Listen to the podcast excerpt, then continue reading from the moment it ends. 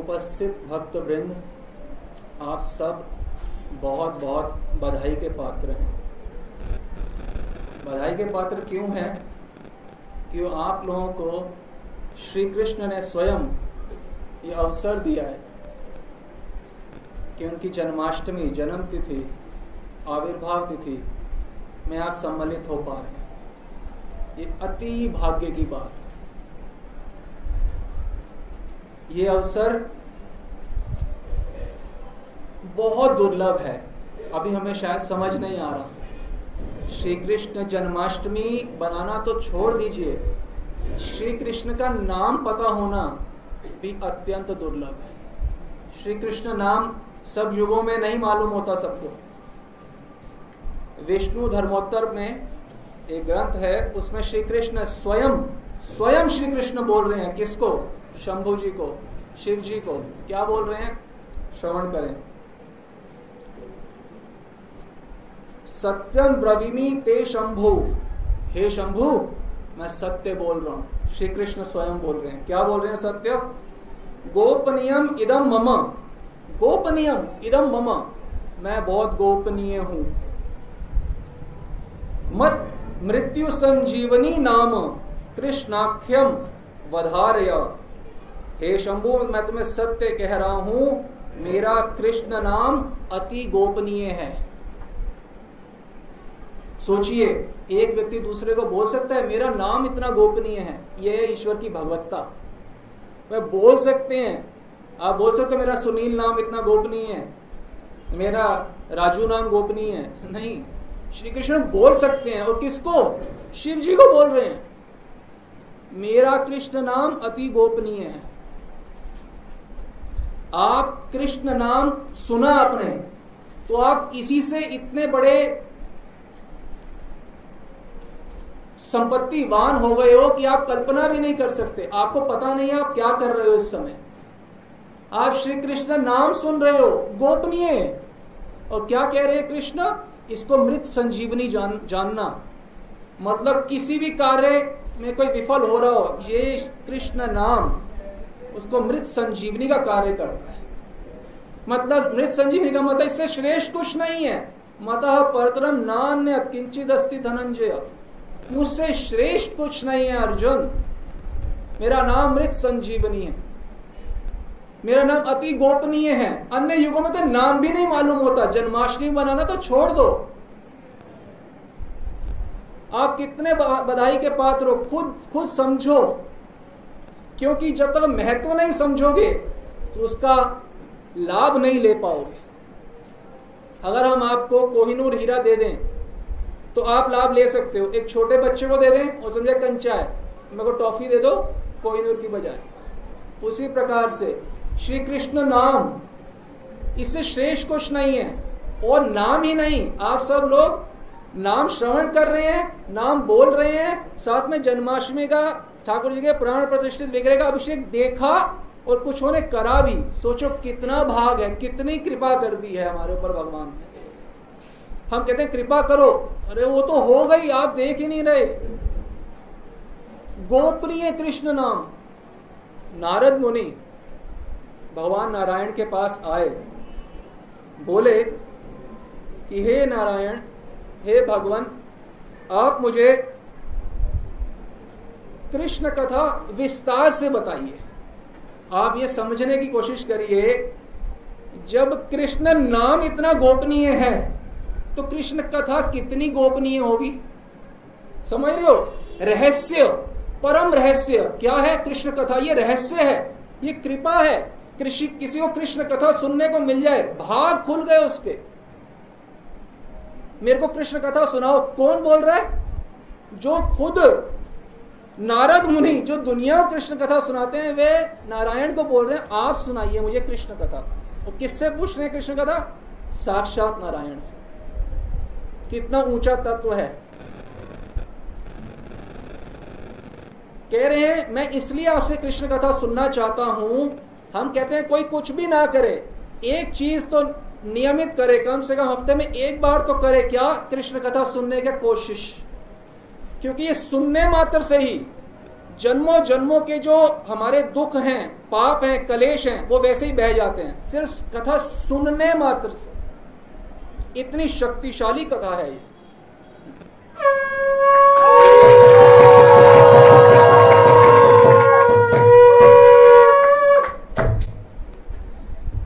नारद मुनि कह रहे हैं, ये जो कृष्ण कथा है, ये कथा ही सिर्फ़ आपके जन्म मृत्यु के चक्र को खत्म कर देगी। केवल कथा।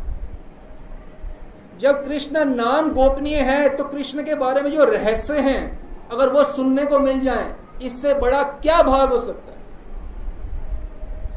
ये कृष्ण कथा समस्त तत्वों का प्रकाश करती है। सब कुछ जो आप जानना चाहते हो, आपके मन में कितने प्रश्न हैं, कितने प्रश्न होते हैं, इतने होते हैं, रात को नींद नहीं आती। उसका उत्तर जानना चाहते हैं, कहाँ से प्राप्त होगा?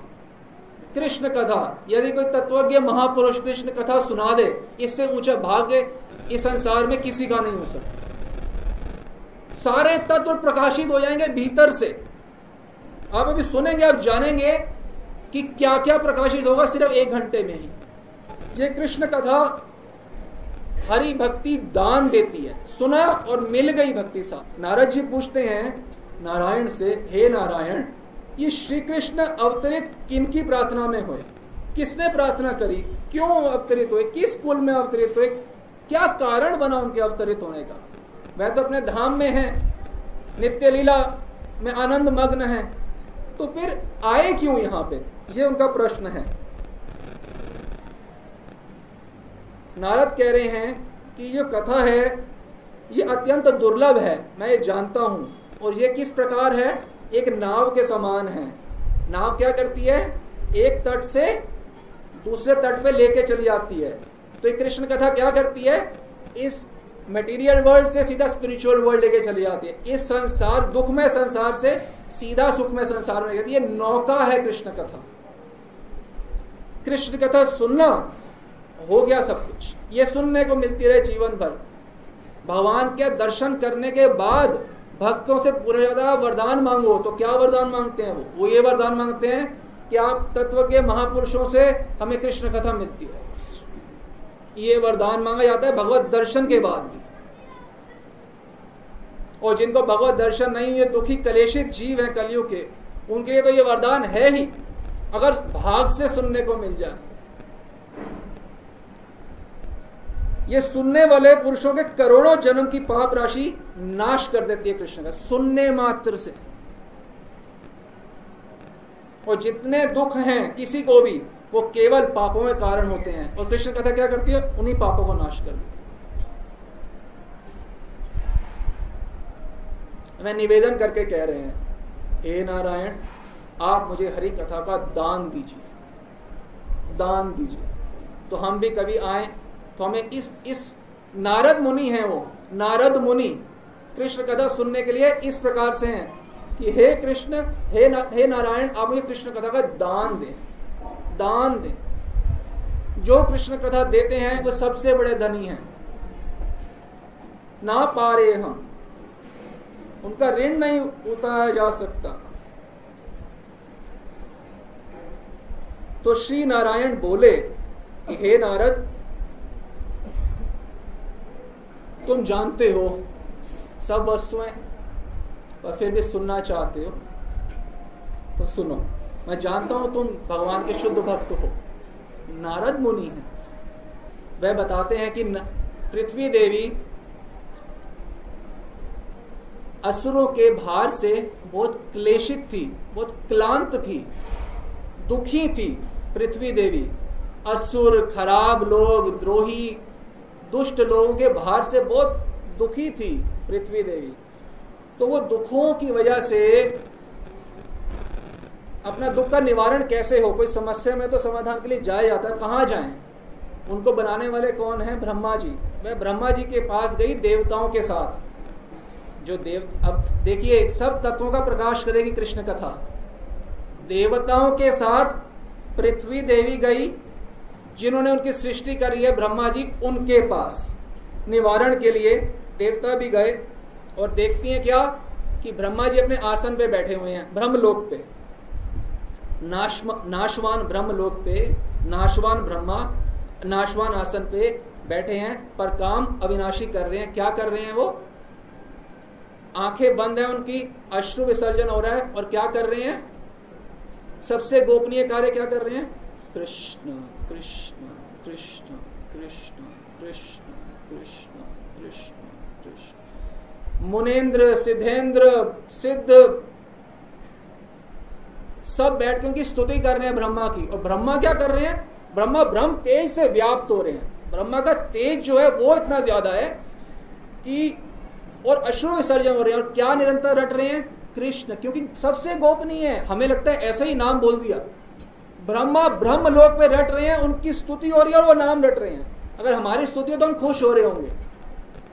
स्तुति मतलब आपकी एप्रिसिएशन हो रही है तो हम कितने खुश हो जाते हैं। उनके स्तुति हो रही है और दिन रात क्या कर रहे हैं? कृष्ण कृष्ण कृष्ण कृष्ण कृष्ण कृष्ण। वो नाम रटन करे जा रहे हैं। तो रोती हुई आई, पृथ्वी देवी और नमन किया और स्तुति करी और फिर रोती, रोने लग गई। तो ब्रह्मा जी ने बोला, बेटी, क्यों रो रही हो? क्या हुआ है? मैं हूँ ना तो मुझे समस्या बताओ, क्या समस्या रो मत।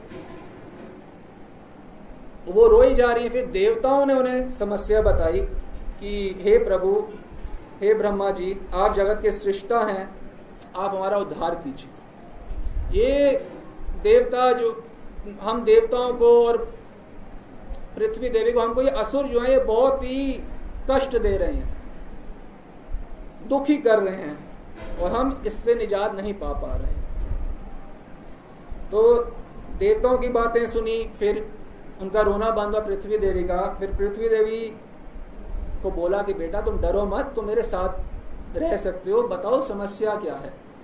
फिर उन्होंने बताया कि ये समस्या सबको तो बताई नहीं जा सकती, परंतु आप तो मेरे पिता हैं। वो तो पितामह है ना, ब्रह्मा जी हैं, सबके पिता हैं। नाशवान ब्रह्मा सबके पिता हैं, नाशवान शरीरों के। हमारे नहीं है। हमारे तो ठाकुर जी हैं और शरीर के पिता तो वही है ना। तो ब्रह्मा जी से निवेदन किया पृथ्वी देवी ने, अंत कहा। कि मैं इसलिए दुखी हूँ, आप ये सोचिए कि दो तीन पैराग्राफ में बताई गई है बात तो कुछ शब्दों को बार बार बोला गया है। आश्चर्य हो जाएँगे सुनते ये तो सबको पता है कि असुरों से क्लांत है। वो प्रारंभ कहाँ से करती हैं? जो श्री कृष्ण भक्ति से हीन हैं और भक्तों का निंदा करते हैं अब शब्द बोलते हैं, मैं उनका भार सहन करने में सक्षम नहीं। ये प्रारंभ यहाँ से करें। पहली पंक्ति ये है वो दुखों का निवेदन करने हैं ब्रह्म, ऐसा नहीं कि ब्रह्मा जी का रोज आ रही हैं। और बहुत सालों में एक बार, और पहली पंक्ति क्या बोल रही हैं? जो कृष्ण भक्त नहीं हैं, और जो कृष्ण भक्तों के बारे में अब शब्द, अब अपमान, निंदा करते हैं, मैं उनका भार नहीं सह सकती। वो भार नहीं सह सकती। महापात की बताया गया ऐसे व्यक्तियों को, जो भक्ति नहीं करते और भक्तों के बारे में अपशब्द करते हैं, वो महापात की हैं। फिर आगे कह रही हैं कि जो धर्म के आचरण नहीं करते, मिथ्यावादी हैं, और जो गुरुजनों की और देवताओं की निंदा करते हैं, और जो झूठी गवाही देते हैं विश्वासघाती हैं, ऐसे लोगों का भार पृथ्वी देवी सहन नहीं कर सकती। तब भी नहीं कर सकती सहन अब भी नहीं कर सकती। और क्या कह रहे हैं? जो कृतज्ञ है कृतज्ञ होता है जिसमें ग्रेटिट्यूड नहीं होता। जो कृतज्ञ हैं, जिनमें ग्रेटिट्यूड नहीं है जो प्राप्त हो रहा है उसके लिए, जो गुरुद्रोही हैं, जो जीव घाती हैं, माने जो नॉन अंडा, मांस, मछली जीव घाती जीव का मार के जो खाते हैं, उनका भार सहन नहीं कर सकती पृथ्वी देवी। सहन ही नहीं कर सकती। मतलब पृथ्वी के भार स्वरूप है वो व्यक्ति जो अंडा, मीट, ये सब खाते हैं। इस प्रकार से उन्होंने निवेदन किया कि इन सब चीज़ों से, दैत्यों के भार से मेरे को आप निवारण करिए, ऐसे लोगों के भार से। देखिए, पृथ्वी देवी जो हैं, वह पहाड़ों का भार सह सकती हैं। पता है, माउंट एवरेस्ट और हिमालय कितने बड़े बड़े हैं? वो शहरी हैं ना वो? उनमें उनको कोई समस्या नहीं है। इतने बड़े बड़े समुद्र, पैसिफिक ओशन और इंडियन ओशन और पता नहीं कौन कौन से ओशन, वो सारे अरेबियन सी, वो सबका भार वो सह रही हैं। पहाड़ों का भार सह रही हैं। पर इन लोगों का भार वो नहीं सह सकती। दैत्यों का, विश्वासघाती का, कृतज्ञ का, गुरुद्रोही का, निंदक का, इनका जो भक्ति सहीन है, उनका वो भार भी नहीं सह सकती। फिर ब्रह्मा ने बातें सुनी। उन्होंने देवताओं को और पृथ्वी देवी को आश्वासन दिया, तुम चिंता मत करो, मैं हूँ, मैं कुछ ना कुछ निवारण करूँगा।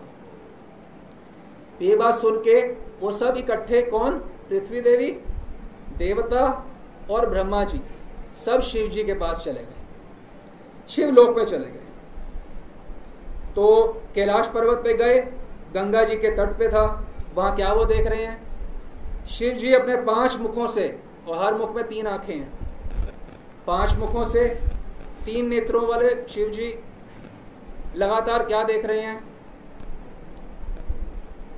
लगातार क्या कर रहे हैं? वह भगवान हरि, श्री हरि के नाम का जप कर रहे हैं। वो भी वही कार्य कर रहे हैं। जो ब्रह्मा जी कर रहे थे, वही शिव जी कर रहे क्यों? सबसे गोपनीय है ना नाम।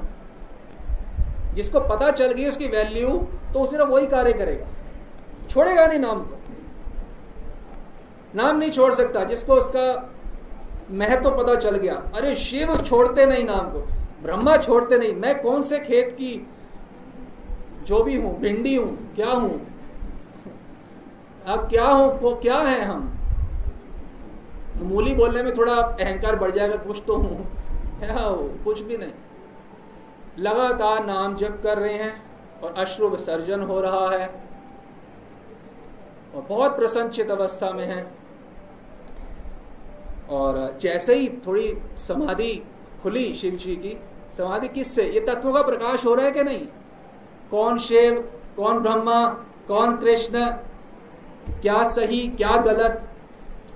फिर जैसे समाधि खुली तो देखा, अरे, ब्रह्मा जी, क्योंकि शिव जी, ब्रह्मा जी से ही आए हैं इस पृथ्वी पे, इस संसार में, जगत में। तो जैसे ही ब्रह्मा जी को देखा तो हाथ जोड़ के प्रणाम किया और ब्रह्मा जी से आशीर्वाद लिया। शिव जी ने आशीर्वाद लिया। फिर जब आशीर्वाद लिया ब्रह्मा जी से, उसके बाद पृथ्वी देवी और देवताओं ने शिव जी को प्रणाम किया। और शिव जी ने उनको आशीर्वाद दिया। श्रेष्ठ हैं और उनसे वरिष्ठ हैं अलग अलग प्रकार का सम्मान करके। उन्हें अच्छे से आशीर्वाद दिया पृथ्वी देवी को और देवताओं को। ये सारा वृतांत सुनाया गया कि इतना कष्ट है, दैत्य असुर हैं तो समाधान करें। जैसे ही सारी बात बताई गई तो शिव जी ने अपना मुख नीचे कर लिया कि समझ आ गया कि ये जो समस्या है ना पृथ्वी देवी के हल से हल होती है, ना देवताओं के हल से सामान्य देवताओं के। तैतीस करोड़ है ना। फिर ब्रह्मा जी से भी हल नहीं होती और शिव जी से भी हल नहीं होती। अब क्या करें? मतलब बहुत बड़ा विस्तार है। अगर हम बोलें तो मतलब रात यहीं पे हो जाए, पर कटिंग थिंग्स शॉर्ट आगे करके वो क्या हुआ? अंततः वह गोलोक की ओर गए सब। भगवान कह रहे हैं, जो नित्य मेरा ध्यान करते हैं, उनका मैं स्वयं दिन रात स्मरण रखता हूँ। ये सब होने के बावजूद असंख्य गोप किशोरियाँ, राधा रानी सब होने, अनंत ब्रह्मांडों के ईश्वर होने के बावजूद जो उनका यहाँ पे ध्यान करते हैं, वो उनका दिन रात ध्यान करते हैं। मैं दिन रात स्मरण रखता हूँ। ये श्लोक है, माम नित्यम ताम स्मरामी दिवा निशम। दिवा माने दिन, निशम मतलब रात। संस्कृत समझ लो। अहम प्राणाश्च भक्ता नाम मैं भक्तों का प्राण हूँ। भक्त प्राण ममा ममा अपी च। भक्त मेरे भी प्राण है। ध्यायंती ये च माम नित्यम जो मेरा ध्यान नित्य करते हैं। ध्यायंती ये च माम नित्यम ताम स्मरामी दिवानिशम मैं भी उनका दिन ध्यान करता हूँ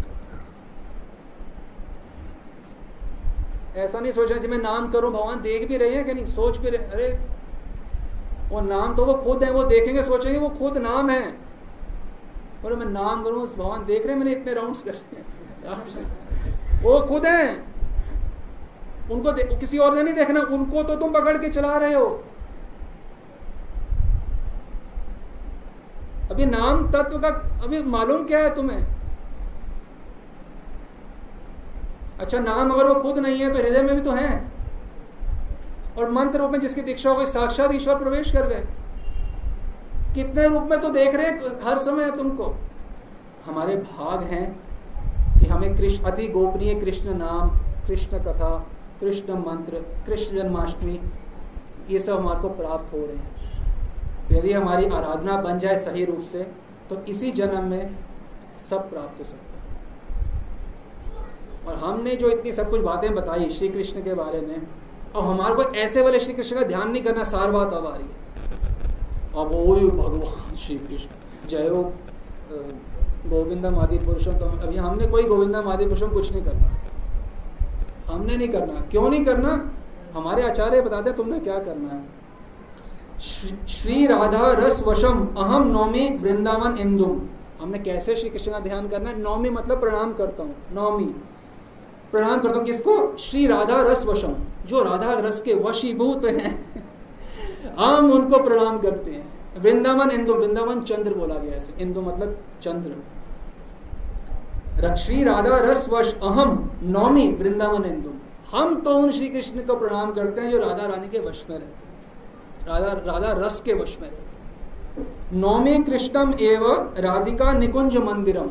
नौमी कृष्णम एव मैं कृष्ण को ही प्रणाम करता हूँ। कहाँ पे? राधिका निकुंज मंदिर।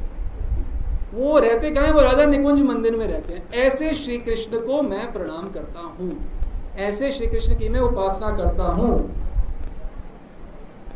भज कुंज विधिशु कुंज के गलियों में श्री कृष्ण का भजन करो। ये है हमारी भजन पद्धति। कुंज विधिशु विधिशु मतलब गलियाँ। कुंज की गलियों में श्री कृष्ण का भजन करो, भज। कह रहे, करो। राधिका केली धामनी ये राधिका केली धाम में भजन करो श्री कृष्ण का।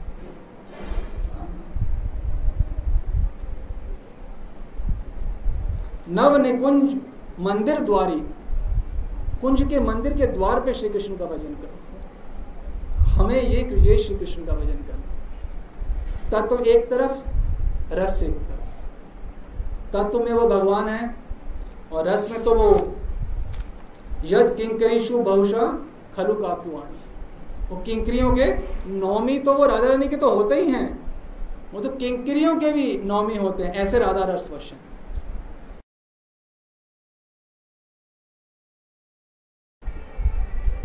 जैसे आप सब लोगों ने आज आ, सुना कि कृष्ण नाम कितनी गोपनीय है कितना बड़ा सीक्रेट है रहस्य है। ये देवताओं को भी नहीं पता होता नाम। तो कृष्ण नाम, कृष्ण सेवा, साथ में राधा रानी साथ में हो जाए तो कितना गोपनीय होगा? वो कितना रेयर होगा? कितना ज़्यादा रेयर होगा? आप समझ पा रहे हैं सर तो राधा कृष्ण कृष्ण ही रेयर है नाम युगल सरकार और रेयर। उसमें से परकिया भाव जब जुड़ जाता है, महाप्रभु का दिया हुआ। तो कितना दुर्लभ है वो? कितना दुर्लभ है? ये हमें प्राप्त हो गया है। होगा नहीं, हो गया है। जो भोग लगा रहे हो, मंत्र सीधा वहाँ जा रहा है। तो ये प्राप्त हुआ हुआ है। आप सोचो क्या प्राप्त है। आपको क्या मिल गया? सोचो तो सही एक बार। एक बार ही सोच लो कि मैं राधा कृष्ण की मंच पर किया भाव छुप के वो मिलन होता है, उस उस मिलन की मुझे उपासना का अधिकार मिल गया। एक बार सोच, एक बार ही सोचो तो सही। आपको सिर्फ़ इतना बोल दिया जाए कि आपको एक साल बाद सलमान खान से मिलने का मौका मिलेगा तो एक साल तो नाचते रहोगे। एक एक मिट्टी के पुतले से मिलने का मौका मिल जाएगा तो तुम नाचोगे। राधा कृष्ण, जिनको ब्रह्मा, शिव, विष्णु को वो अधिकार प्राप्त नहीं है। वो आपको अभी अधिकार मिल गया है तो कितना खुश हो? आपको पता है आपको क्या मिल रहा है? कृष्ण नाम ही इतना दुर्लभ आप सोचो। अब ये भी नहीं कि किसी की टीका है ये। श्री कृष्ण स्वयं बोल रहे हैं शिव जी को। आप महत्व समझिए। तो स्वयं बोल रहे हैं। ऐसा नहीं है कि ये किसी की टीका हो। मतलब विश्वनाथ चक्रवर्ती ठाकुर हैं, प्रबोधानंद सरस्वती हैं। तो इस विषय में बताते हैं कि कितना दुर्लभ है। तो हमें अगर हमें समझ आ रहा है तो हमारे जीवन में एक मैसिव चेंज होना ही चाहिए। अगर कभी रोए तो ईश्वर को पाने पाने की तड़प में रोएँगे। नहीं तो सिर्फ़ हर समय सेलिब्रेट करना चाहिए। जैसे हमने बताया, पृथ्वी कृतज्ञ व्यक्ति, पृथ्वी को उसका भार नहीं सह सकती, जो कृतज्ञ है। कृतज्ञ समझते हो, जिसमें ग्रेटिट्यूड नहीं है मतलब इतना मिल गया, इतना मिल गया, फिर तू रोता जाता है हमेशा। तो जो कृतज्ञ है, उसका भार पृथ्वी नहीं सह सकती। इसका ये मतलब नहीं है कि उस समय में द्वापर में भार नहीं सह अभी भी नहीं सह सकती। कितना बड़ा पद मिल गया। कितना बड़ा पद। ये पद है, मंजरी भाव पद है। पद माने पोजीशन जैसे फाइनेंस मिनिस्टर एक पद होता है। प्राइम मिनिस्टर एक पद होता है। उसका आपको पद है मंजरी भाव। इतना श्रेय जिसमें श्री कृष्ण सर्वलोक महेश्वर उस मंजरी के पाँव में पड़ जाते हैं। आप ये पढ़ सकते हैं। वृंदावन महिमा मित्रा अध्याय चार, श्लोक सत्तर। पढ़ सकते हैं। उसमें बोल रहे हैं, आशा अपी न साध्यत एवं राधा पदारविंद अर्चन इंद्रियाद्य इसका मतलब ये है, इंद्री, इंदिरा मतलब लक्ष्मी देवी, आद्य मतलब इत्यादि। वो ये कह रहे हैं, आशा अपी न साध्यत। लक्ष्मी देवी जो है और लक्ष्मी देवी के इत्यादि जो भी हैं, पार्वती और जितने भी हैं वो राधा रानी के चरणों की प्राप्ति की आशा भी नहीं कर सकती। जो लक्ष्मी आशा नहीं कर सकती, वो आपको प्राप्त है। इस समय प्राप्त है। सेवा अधिकार दिए, करो निज सेवा अधिकार मिला हुआ है इस समय। जो आशा लक्ष्मी नहीं कर सकती, वो अधिकार प्राप्त है। अगर हमें ये बात समझ आ जाए, सिर्फ़ भक्ति करने के लिए बहुत ज्ञान पंडित बनने की ज़रूरत नहीं है एक श्लोक समझ आ जाए, लक्ष्मी जिसकी आशा नहीं कर सकती, वो मुझे प्राप्त है। बताइए, मैं कभी रो सकता हूँ या कभी दुखी हो सकता हूँ? मुझे कितना बड़ी चीज़ प्राप्त है।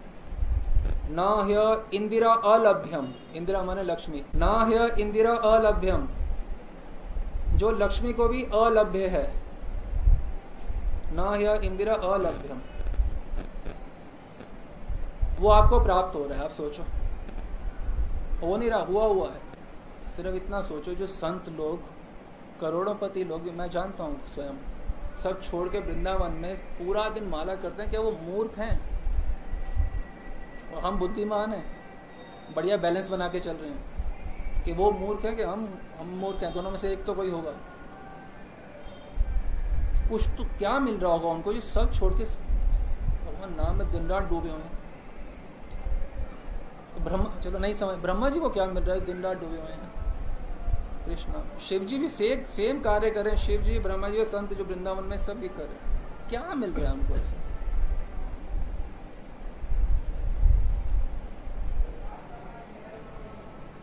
जो सेवा कर रहे हैं, इसका एक होना चाहिए कि हमारे को जो चीज़ मिली उसकी कद्र हो जाए बस।